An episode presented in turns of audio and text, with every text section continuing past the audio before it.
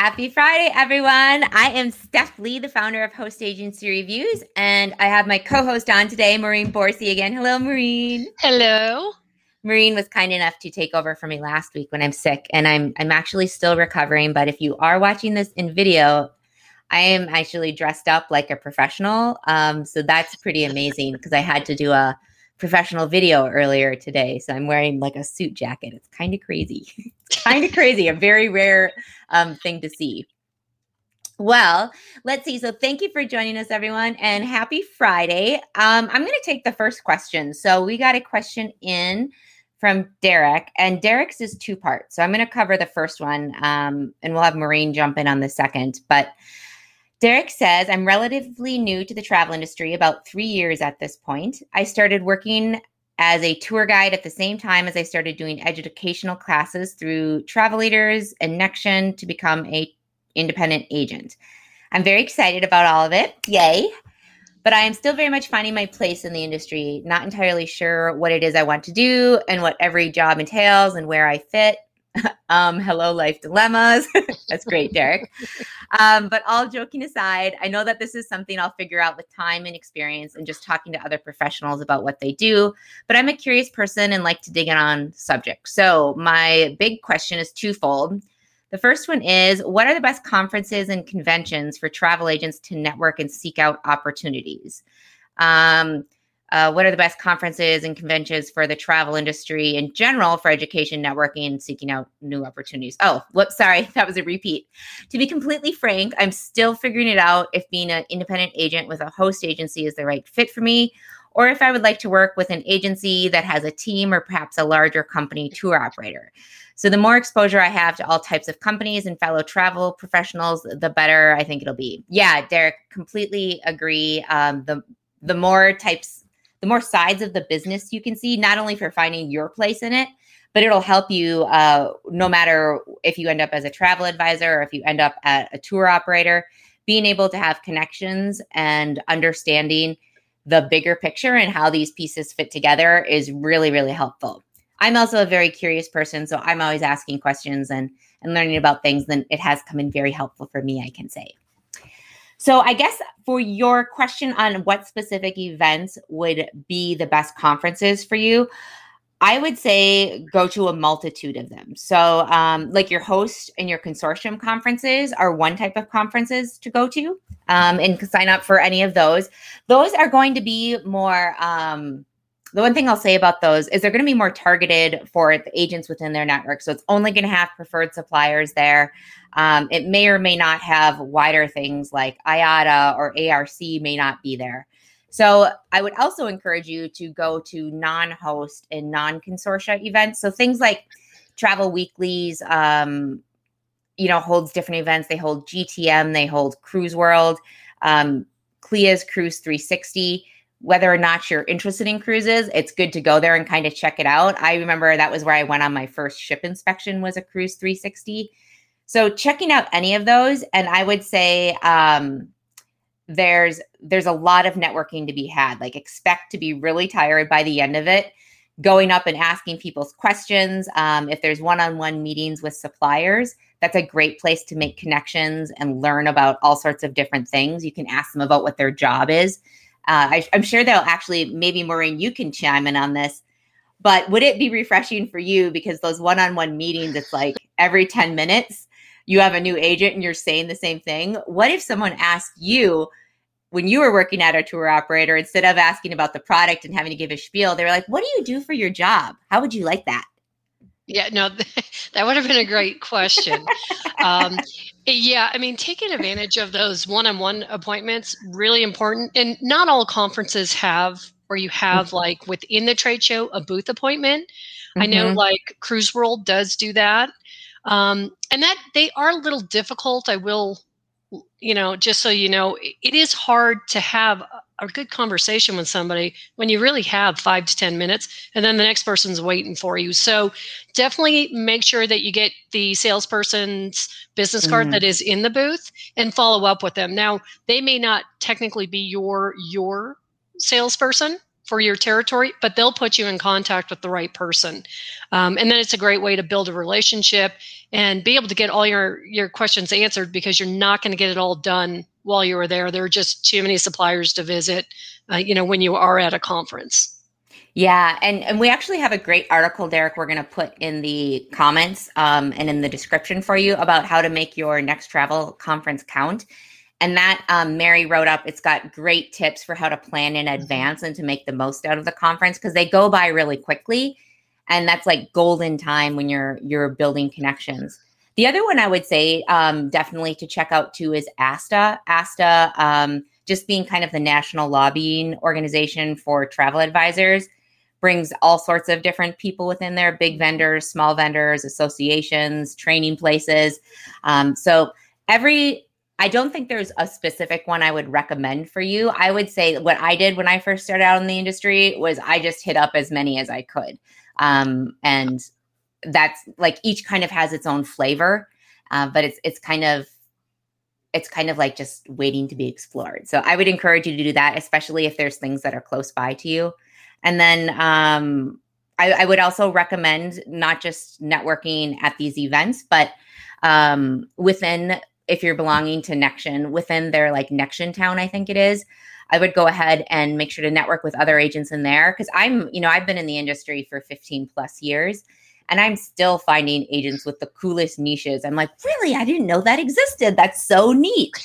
so I would I would make sure to talk with other advisors and read up in there. Do you have any other thoughts on that, Maureen? Yeah, absolutely. Utilize the intranets that the your host does have. Um, it's such a great way to if there's something specifically that you want to focus on, you can reach out and you're going to have multiple agents that are going to respond back to you and give you feedback. And they're going to, you know, if there's a supplier that you're thinking of working with, they even at that level, they're going to give you an idea of, hey, this is great supplier, or no, hey, why don't you try this one? This would be a better fit. So, great way to also network within your network, in all honesty. Yeah, and let me um I'm just going to pull up on our site too. We of course have our events calendar which is really helpful. So I'm just going to share my screen really quickly and show you. So if you're on the home page, all you have to do is there's a drop down that says I'm looking for a and it defaults to host agency, but drop it down to travel events and that'll take you to our travel calendar. Know that above there's the featured events, but below that there's a whole bunch of other events. So you can check things out within there like if you're looking for something that say um, you want to make sure it has a ship inspection. Under the category you can go to ship inspection see what's coming up. Um, you can see past events so you could see all the places where typically have ship inspections that are out there. Um, so that's something to check out. And then we'll also link to um, our education article where it'll talk about host agency and consortia education options too in addition to the events. So um yeah so let's see.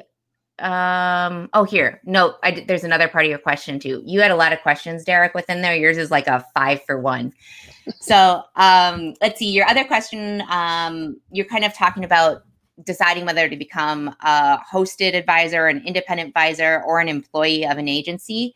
And if um, we do have some reports on that. I'm gonna, well, I'm already sharing my screen. So um, I'm just gonna go to the blog. And under the blog, if you go under tags, there's um, our travel agent surveys. And just to give you a better feel for the differences, um, kind of an income and different things that come with being an employee versus hosted versus independent, um, you can take a look at our hosted travel agent report. Um, our travel agent employee report, the independent travel agent report. Um, and then there's also a new travel agent report, which um, is for people, I think it's three years and under of experience. Um, it's either three or two. I can't remember off the top of my head. But that should give you a lot of information too to kind of, if, if, monetary concerns are an issue that should give you kind of a more detailed nuances about the uh, income you can expect and let's see um yeah, going going along with that, the one thing I would also mention is um you know, if you it sounds like you already started up your agency um but the 7-day setup group we always talk about it on here, but that's a great um resource for you if you are like not fully set up and getting ready. So Maureen, do you want to take question two? Sure. So or Derek, question five actually is, is what it is. right. So question five: What are some of your favorite resources on different jobs in the tra- eh, different jobs in the travel industry?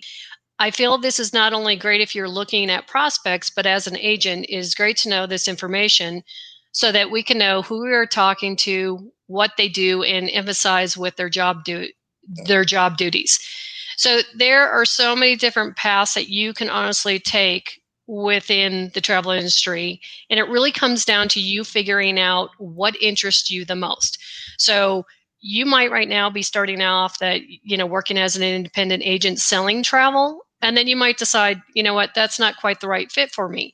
So you might decide, you know what, maybe I'm going to go back. And you had mentioned that you had some experience as being a tour guide. So maybe you're going to go back to being a tour guide, or maybe you're interested in working at the supplier level, whether it's a tour operator, a cruise line, FIT, or trains. I mean, there's many options there as well. So some ideas for you. Um, so I came from a background of a major tour operator. And there are so many tour operators within the United States. And most of the big tour operators are located here, and then they have uh, offices overseas. So I think with your background as a tour guide, that might be a really good place to start. Is you know if you, that is still something that interests you, is maybe reaching out to one of the tour operators to find out because now they're probably looking at bringing back tour guides and um, tour directors on. And also for their river cruise lines, they are probably looking at bringing some on. So I would maybe reach out, start networking with the tour operators and also river cruise because that is another area that, you know, you can also be a tour guide for them as well. Um, and let's see here. And this also helps you get your foot in the door. And I just think your past experience, that might be one area you would want to consider going.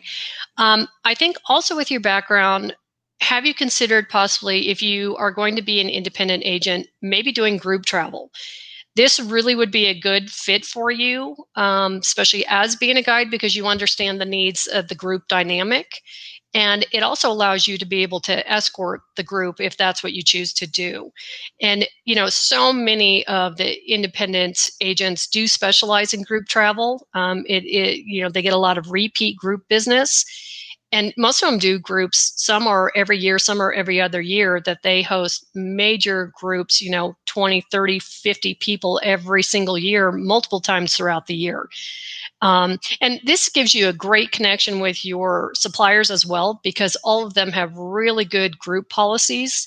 And it gives you an opportunity too, if you did decide that you wanted to, you know, be the group leader and you can kind of go along and help escort the group. Now you would not be the tour guide for the group, but you would escort the group along with the tour guide.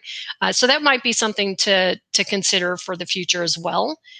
Um, and also, you know, as we had mentioned earlier, is really networking with the agents within your host agency and even with your consortium.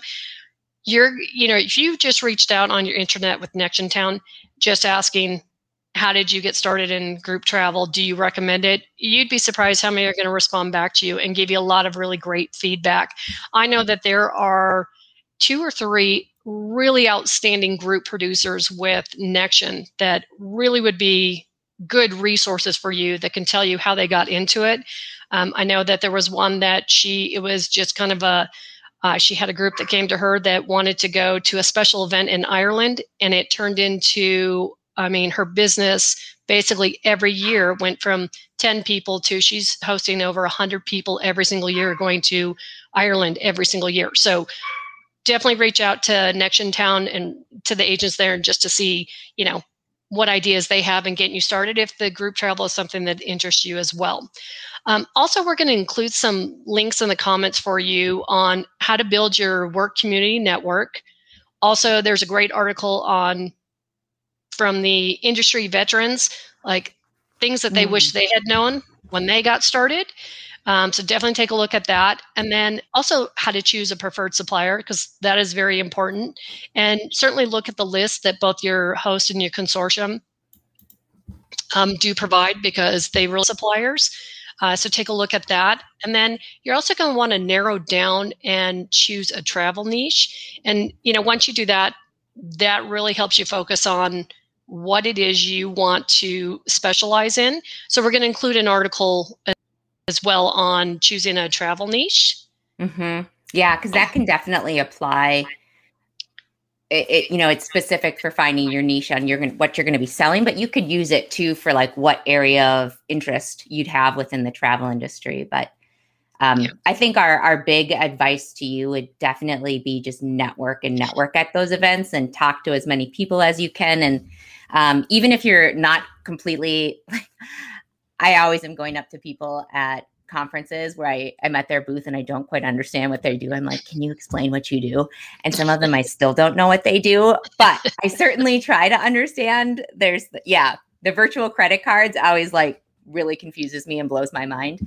Um, but I keep trying. One of these days, someone's going to be able to explain it to me. So, right. And, you know, those at those conferences, there are hundreds of suppliers there from mm-hmm. every walk of life. So there is everything you could possibly imagine. So, I mean, you're going to have to kind of pick and choose and narrow down pretty quickly because there are so many suppliers. It would just be really overwhelming.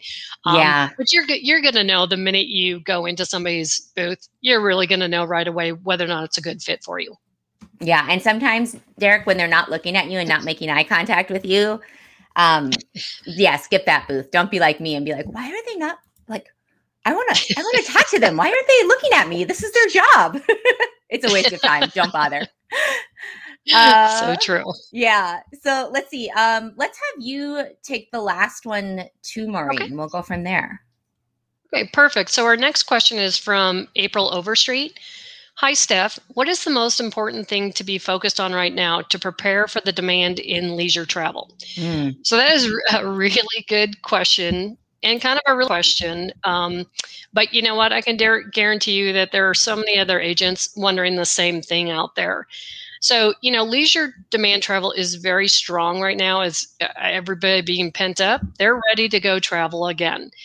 You know, where we're seeing the biggest demand for leisure travel is certainly it's with the all-inclusive resorts, the sun and fun destinations, and mostly trips really US and Mexico and the Caribbean and you know canada's just starting to open up so there's going to be some interest there.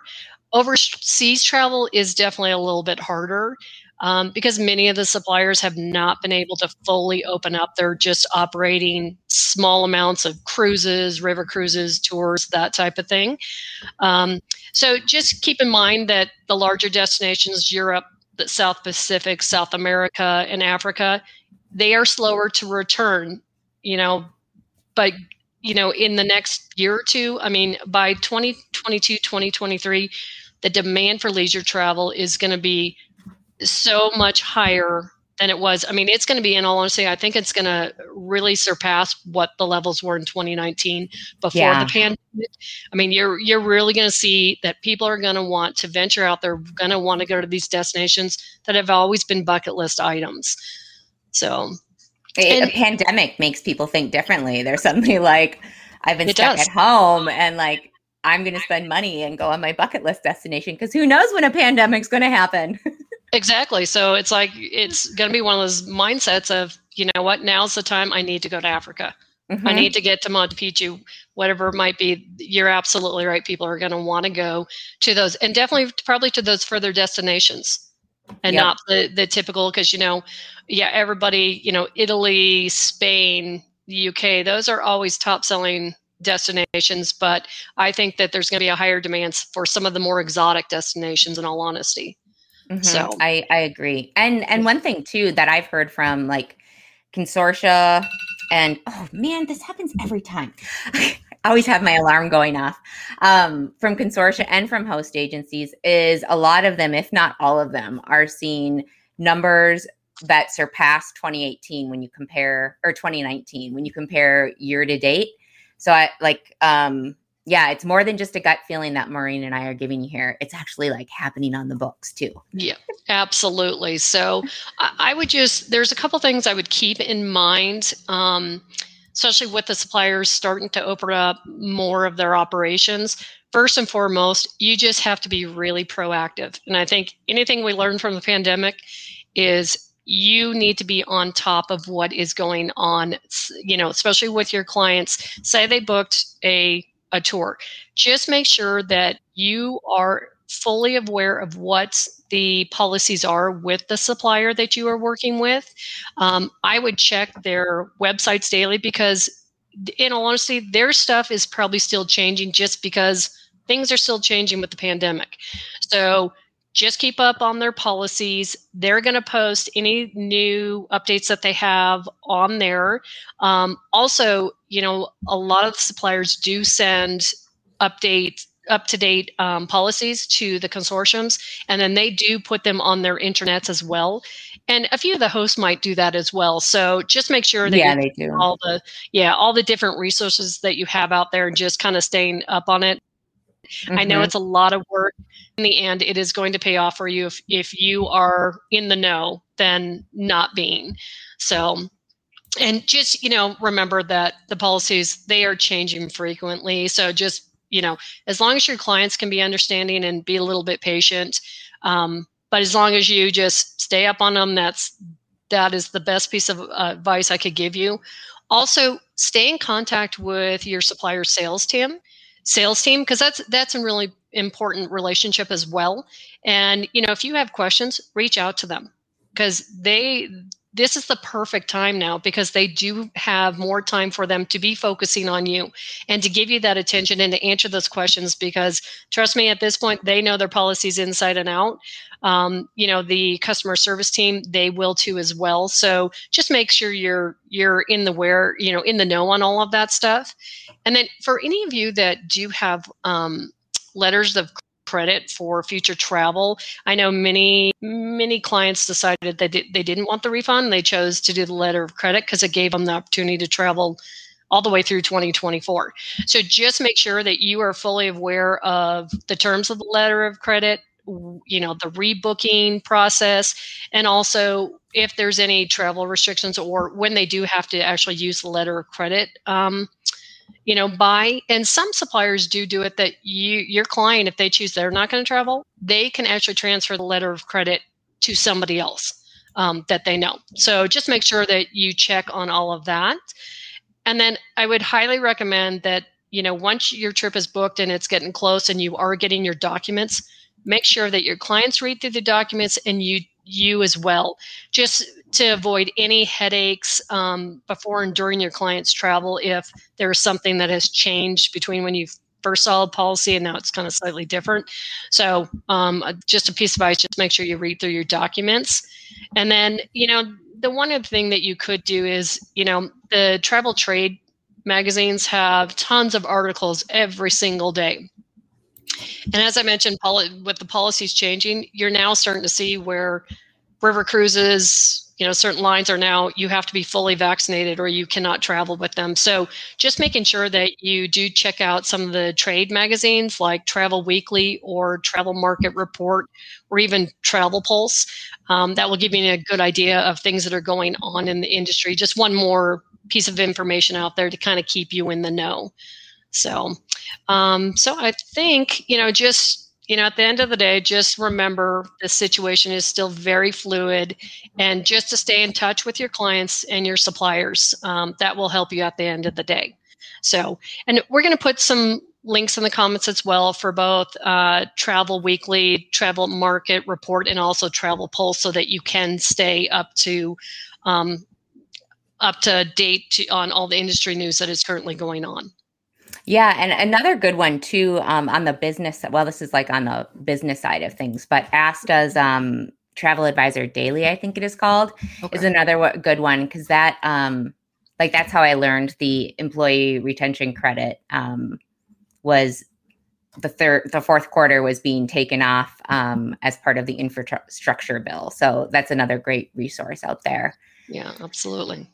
Well, every well, we went over this time. We're we're still we're smoothing things over, you guys. We're we're transitioning into Maureen and I doing the Friday 15. So um, thanks for sticking with us for over 15 minutes. But um, we will be back next Friday at 12 p.m. Central Time. And if you have questions that you'd like to submit, we would love to hear them and answer them. You can submit them at hostagencyreviews.com slash Friday 15. Um, and again, we will see you next Friday. If you are watching this on video, go ahead and give it a like. If you're listening to it, don't forget to subscribe to our podcast. Thanks, everybody. Bye.